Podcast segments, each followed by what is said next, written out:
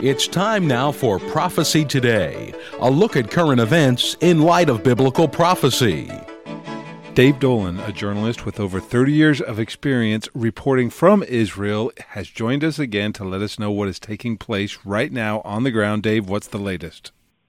Well, Rick, we had our third batch of hostages released on uh, Sunday evening. Another uh, batch is supposed to be released today.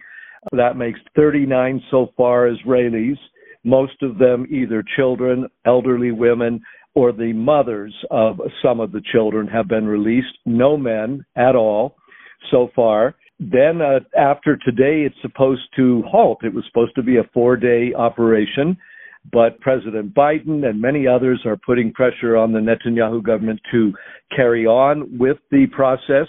Of course, the Israelis would love to see everybody get out. That would take at least another week or so, but they have no expectations that the Israeli men who are considered military, whether they are or not, uh, will be released. Um, we'd had quiet in the north, relatively speaking, over the weekend, and that was good. Hezbollah stepping down its attacks, that was good. And we've had, of course, no rocket attacks into Israel now since all this began, and that's a relief to the population. So everyone's pausing, everyone's taking a deep breath, but there is still great concern that this pause will uh, cause the IDF to lose all of its momentum in the fight against Hamas.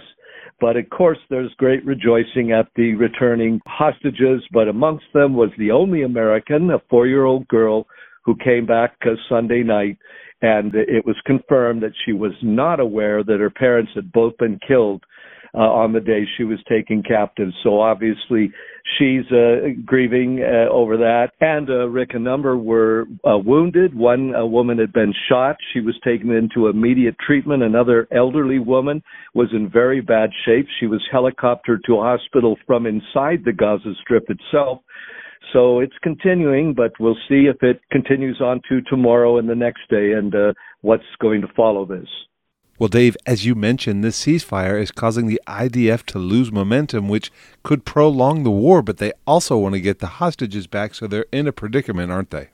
Oh, it's a terrible ordeal. This dribble, dribble, dribble. It was, of course, Hamas's insistence that they not all be released at once. It will release a few, and of course, Israel's releasing three times as many Palestinian prisoners every day, and they're not hostages. They're, uh, for the most part, convicted prisoners who've committed acts and crimes. But some are teenagers that relatively minor offenses that would have been set free anyway. But uh, that's happening as well it's a sad situation, and certainly the whole war, nothing anybody expected. And we have Hanukkah coming up real soon, and frankly, it's going to be a very difficult one for the uh, grieving nation of Israel once again at war. Well, David, there is certainly not a lot positive to take out of this situation. But if you look at this situation, there are some families that are getting back together again. There are hostages, young women and children that are being released, and that is something to be thankful for. And we need to continue to pray for the entire situation there, and also specifically for the hostages that still remain in Gaza, don't we?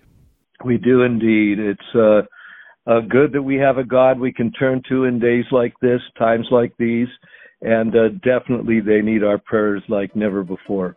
Dave, thank you so much for taking the time to update us on what is going on in Israel. and We'll talk to you again soon. Blessed to do it, Rick. God bless. Remember, if you want more of the latest news out of the Middle East, go to our website at prophecytoday.com. There you will also find information for a better understanding of biblical prophecy as it relates to our world today. Our toll free phone number is 8 Prophecy 8. This is Jay Johnson inviting you to join us every Monday through Friday for Prophecy Today. Remember, the Lord Jesus is coming and it could be today. So let's keep looking up until.